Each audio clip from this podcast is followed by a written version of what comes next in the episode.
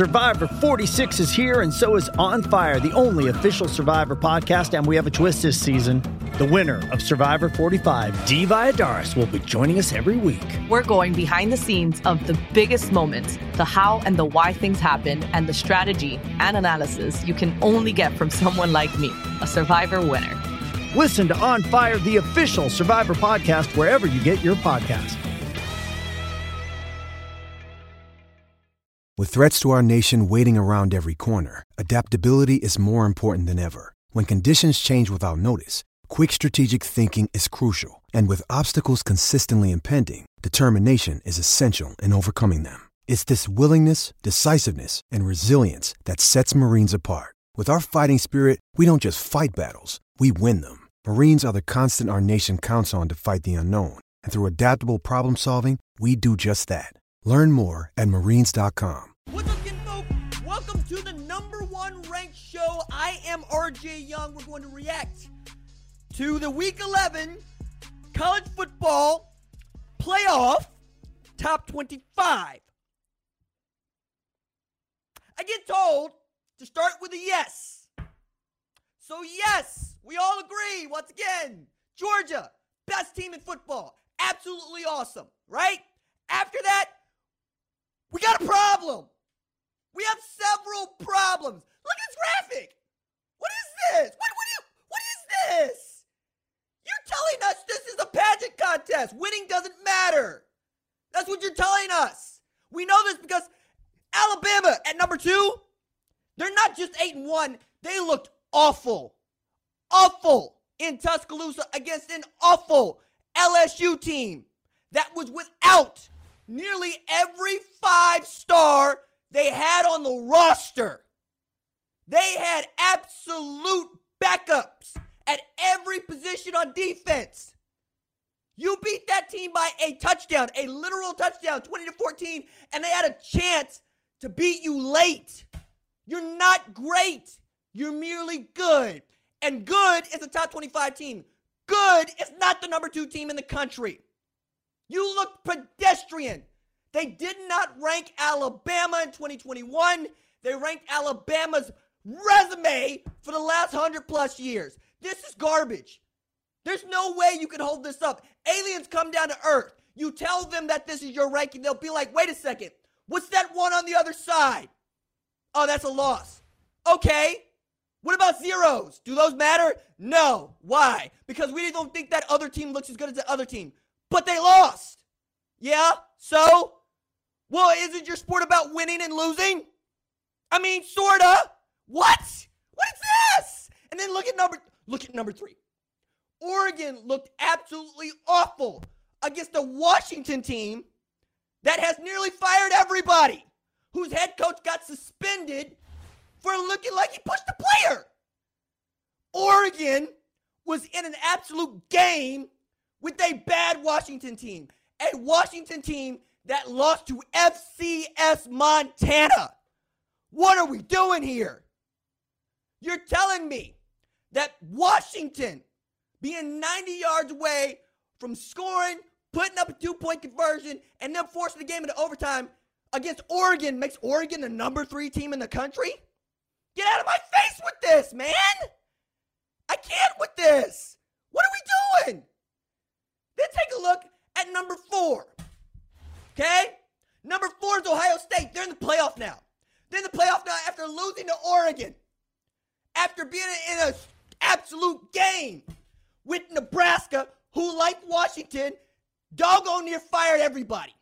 On offense, Scott Frost fired everybody but the tight ends coach for the way they performed against Ohio State, who looked absolutely awful trying to run the football. And then I got people that absolutely want to throw this to CJ Stroud's feet as if throwing for 400 yards is not a big deal. No, you got problems. You know I know you got problems? Because you were this close to losing 3 and 7 Nebraska. But more than that, you have a literal problem. You have a loss on your resume. I got three teams in a 14 playoff that have a loss. I got four undefeated teams, and only one of them's in the playoff. That doesn't make any sense. What are we doing? This is egregious. Look, man, We get to number five. Fine. I will let you have Cincinnati at number five because I don't think that one of these teams in the top four is going to stay there. Or at least I hope not. I mean, I swear, what does Alabama do have to do to not get into this playoff? Huh? Who do they have to lose to? How much do they have to lose by? How bad do they have to look? What are we doing here? Are we just trying to hand Nick Saban all the championships? Because that's what it feels like. It feels like we don't respect winning. Look here, man. Cincinnati struggled against my alma mater, University of Tulsa. I'm watching that game. I was mad as hell watching that game because they had every opportunity to try to go get a W against Cincinnati when they were down 14 12 at halftime, just like Cincinnati was up 14 12 against Tulane the week prior. Okay? Does it look like a playoff team? No. Are they undefeated? Yes. Winning matters. I don't care what they look like. It says nine in the win column and zero in the loss column. You're growing up, you play Pee Wee, you play Mighty Mites, you play junior middle school, you play high school. They tell you that winning is all that matters. It doesn't matter if you win by an inch or by a mile. Winning's winning, except when you get to friggin' college football. We're seriously, we're mocking ourselves with this. I don't understand. And then I got Michigan, who ain't beating nobody. Nobody, I tell you. At number six. Why? They lost to Michigan State. Get them out of here. Get, get, get them out of here. Same Michigan State, they lost to Purdue last week. But the one that I know y'all are all here to hear me talk about ain't Michigan.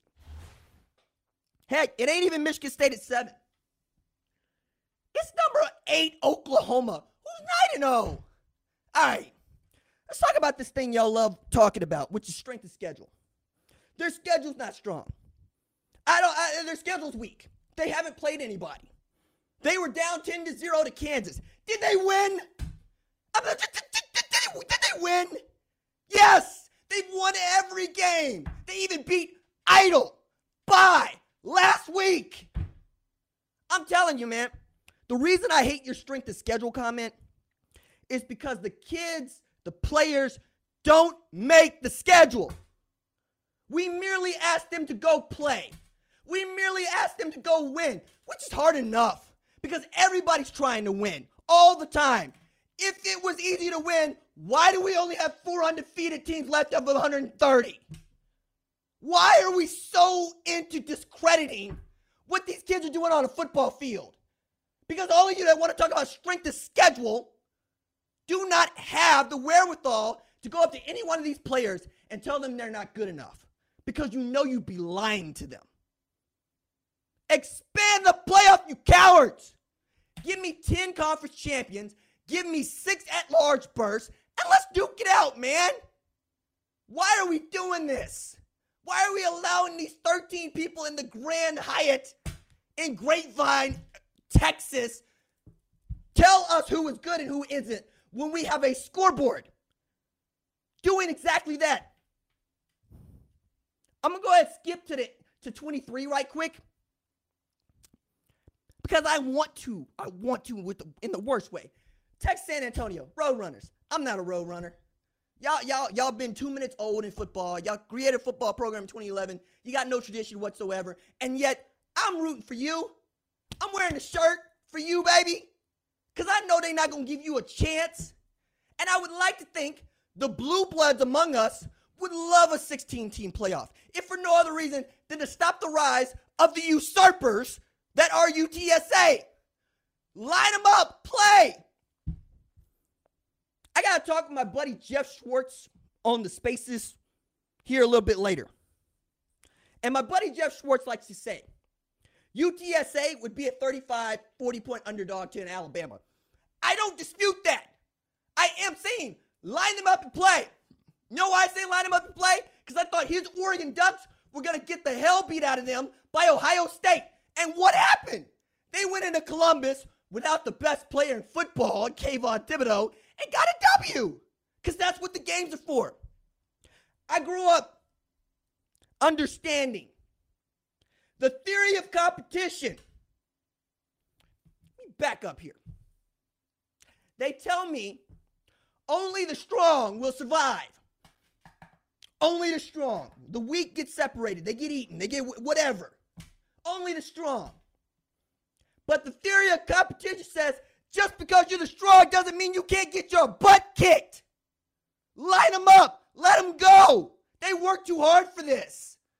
Why are you so insistent on keeping UTSA at the back of your top 25, let alone not put them in last week when they were 8 0? And I dare say, if their game was not on national television where they're stopping a mud hole in UTEP and walking it dry, you would have kept them out this week. They're 9 0.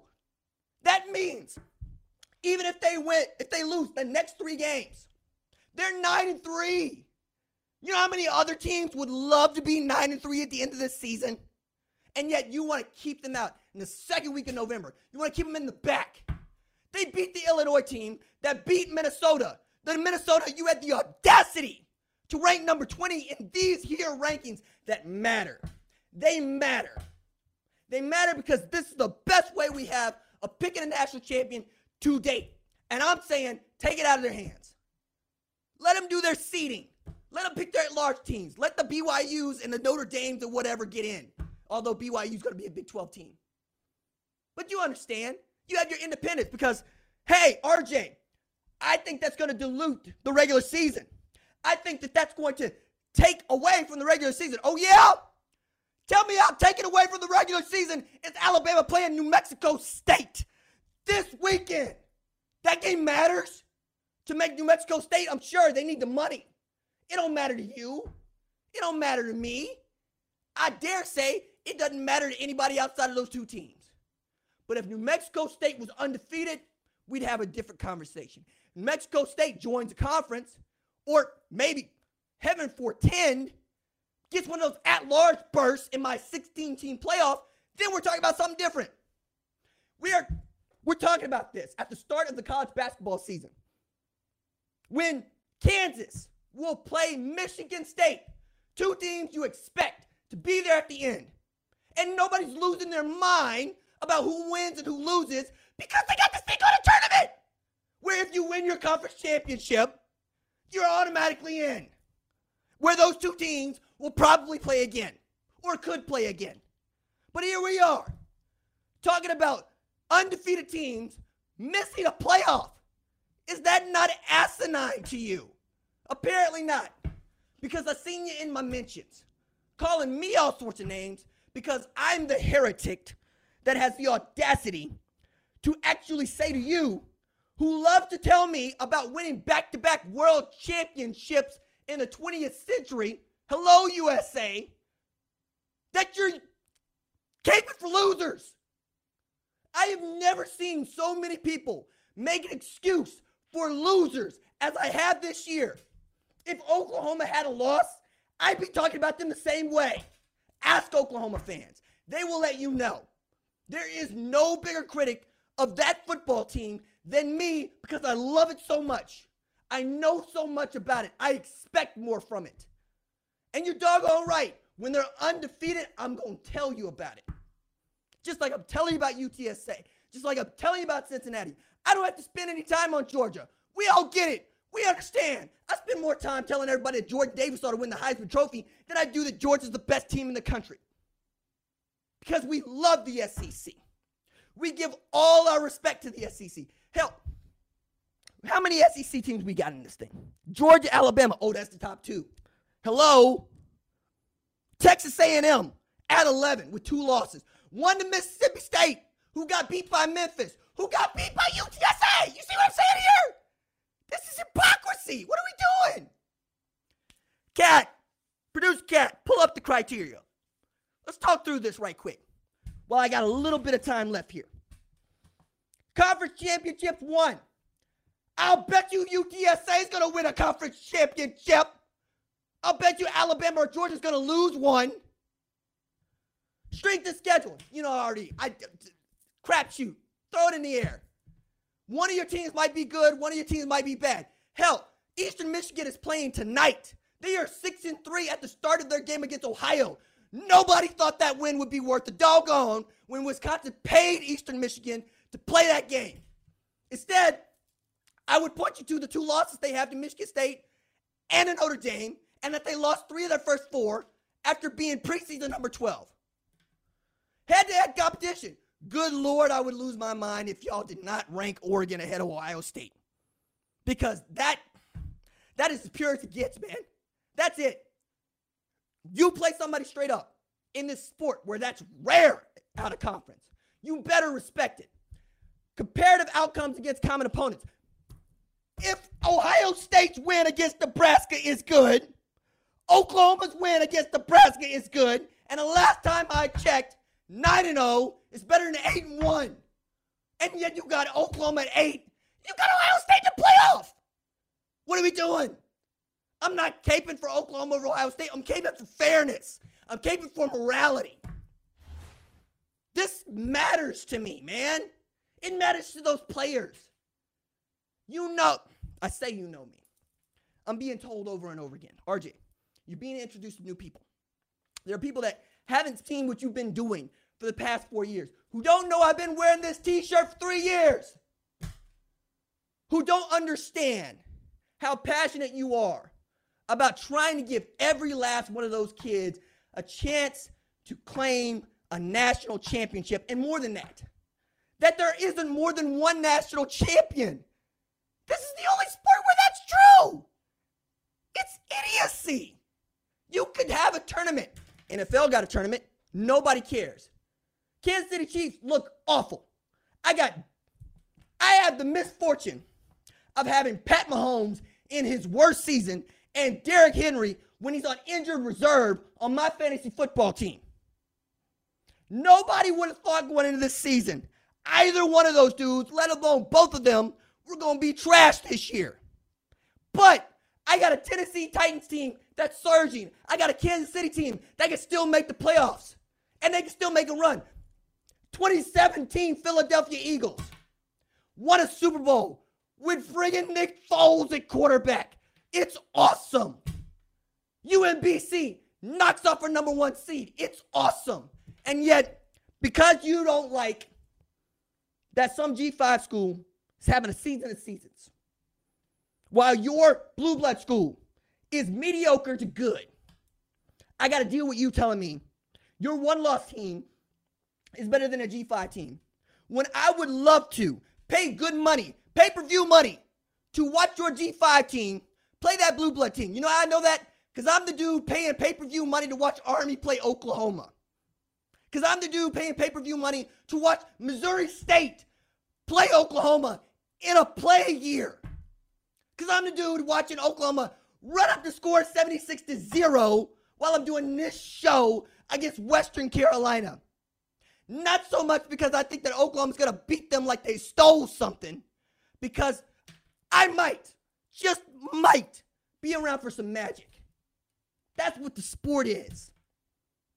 The sport has the capacity to be absolutely amazing if we let it. If we let UMass, for starters, have a season of seasons and not neglect it. When we got that one magical year, which feels like the only good year that Scott Frost has had, where Central Florida goes undefeated. What if that team gets to play Alabama for the national championship? Would Alabama win? Maybe. But I'm not looking for nine out of 10. I'm looking for one out of a million. Life's too short to tell people they can't do what they have proven and deserve the right to prove they can do. I'm a G5 school, people. I, me, RJ, it matters to me. My superpower, it ain't being a genius about this stuff. I make mistakes like everybody else does. My superpower ain't that I'm giving these philosophical takes and arguments, though I can and will. My superpower is being a tryhard. I work my behind off. I grind because I know that my effort is all I have. And my effort might be just enough to push me over the top of a more talented human being. When you are five foot five and 130 pounds and black in this world, there's a lot that you have to learn about how to navigate it. How taller people get around better. People respect them more. Assign them some level of respect. I don't shout because I'm trying to make my point clear. I shout because it matters to me. It, I'm emotional about it. I really, really care. So when I see what I know is unjust, unjust, not right, immoral, I have a duty to call it out. You're letting down these kids at UTSA, CFP. You're letting down these kids in Norman. You're letting down those kids in Cincinnati.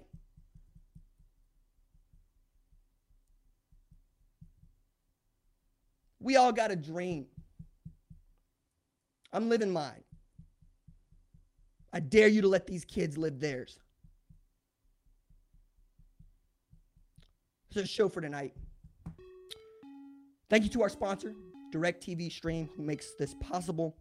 To our lead producer, Catherine Donnelly, who is, if nothing more than great to me, helps me get in a space to do this show. John Marcus keeps us on. Niles Owens on the streams. Javion Duncan has me looking so fresh on the socials. Rachel Cohn keeps the screening moving. Kristen Hurley, our executive producer, believes in me. I love this show. I love this sport. I wanted to be more fair. That's it for me. Doses.